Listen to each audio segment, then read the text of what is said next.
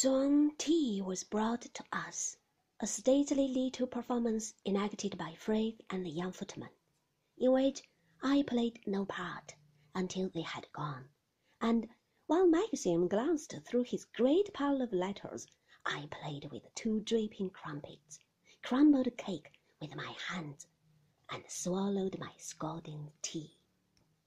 Now and again he looked up at me and smiled and then returned to his letters, the accumulation of the last months, I supposed. And I thought how little I knew of his life here at Manderley, of how it went day by day, of the people he knew, of his friends, men and women, of what bills he paid, what orders he gave about his household. The last weeks had gone so swiftly, and I driven by his side through France and Italy, thought only of how I loved him, seeing Venice with his eyes, echoing his words, asking no questions of the past and the future, content with the little glory of the living present. For he was gayer than I had thought, more tender than I had dreamed, youthful and ardent in a hundred happy ways. Not the Maxim I had first met, not the stranger who sat alone at the table in the restaurant, staring before him, wrapped in his secret self. My Maxim laughed and sang, threw stones into the water, took my hand, wore no frown between his eyes, carried no burden on his shoulder. I knew him as a lover, as a friend, and during those weeks I had forgotten that he had a life orderly methodical, a life which must be taken up again, continued as before, making vanished weeks a brief discarded holiday. I watched him read his letters, saw him frown at one, smile at another, dismiss the next with no expression, and, but for the grace of God, I thought, my letter would be lying there, written from New York, and he would read it in the same indifferent fashion, puzzled at first perhaps by the signature, and then tossing it with a yawn to the pile of others in the basket, reaching for his cup of tea. The knowledge of this chilled me. How narrow a chance had stood between me and what might have been, for he would have sat here to his tea, as he sat now, continuing his home life as he would in any case, and perhaps he would not have thought of me much, not with regret anyway, while I, in New York, playing bridge with Mrs. Van Hopper, would wait day after day for a letter that never came.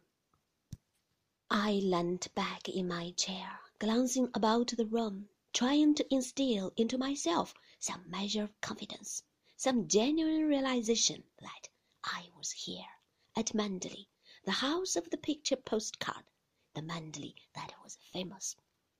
I had to teach myself that all this was mine now, mine as much as his, the deep chair I was sitting in, that mass of books stretching to the ceiling, the pictures on the walls, the gardens, the woods, the Manderley I had read about, all of this was mine now, because I was married to Maxim. We should grow old here together.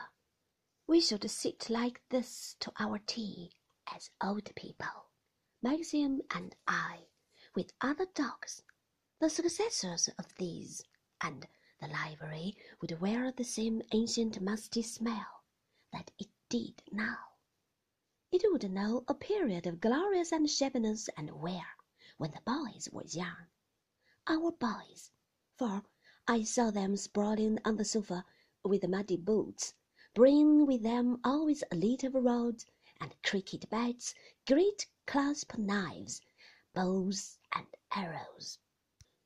On the table there, polished now and plain, an ugly case would stand containing butterflies and moths, and another one with birds' eggs wrapped in cotton wool. Not all this junk in here, I would say. Take them to the schoolroom, darlings. and they would run off, shouting, calling to one another, but the little one staying behind, pottering on his own, quieter than the others. My vision was disturbed by the opening of the door, and Frith came in with a footman to clear the tea. Mrs. Danvers wondered, madam, whether you would like to see a room, he said to me, when the tea had been taken away. Maxim glanced up from his letters. What sort of job have they made of the east wing? he said. Very nice indeed, sir. It seems to me. The men made a mess when they were working, of course, and for a time Mrs. Danvers was rather afraid it would not be finished by your return, but they cleared out last Monday. I should imagine you would be very comfortable there, sir. It's a lot lighter, of course, on that side of the house. Have you been making alterations? I asked. Oh, nothing much, said Maxim briefly. Only redecorating and painting the suite in the east wing which I thought we would use for ours. As Frith says, it's much more cheerful on that side of the house, and it has a lovely view of the rose garden. It was the visitors' wing when my mother was alive. I'll just finish these letters and then I'll come up and join you. Run along and make friends with Mrs. Danvers. It's a good opportunity.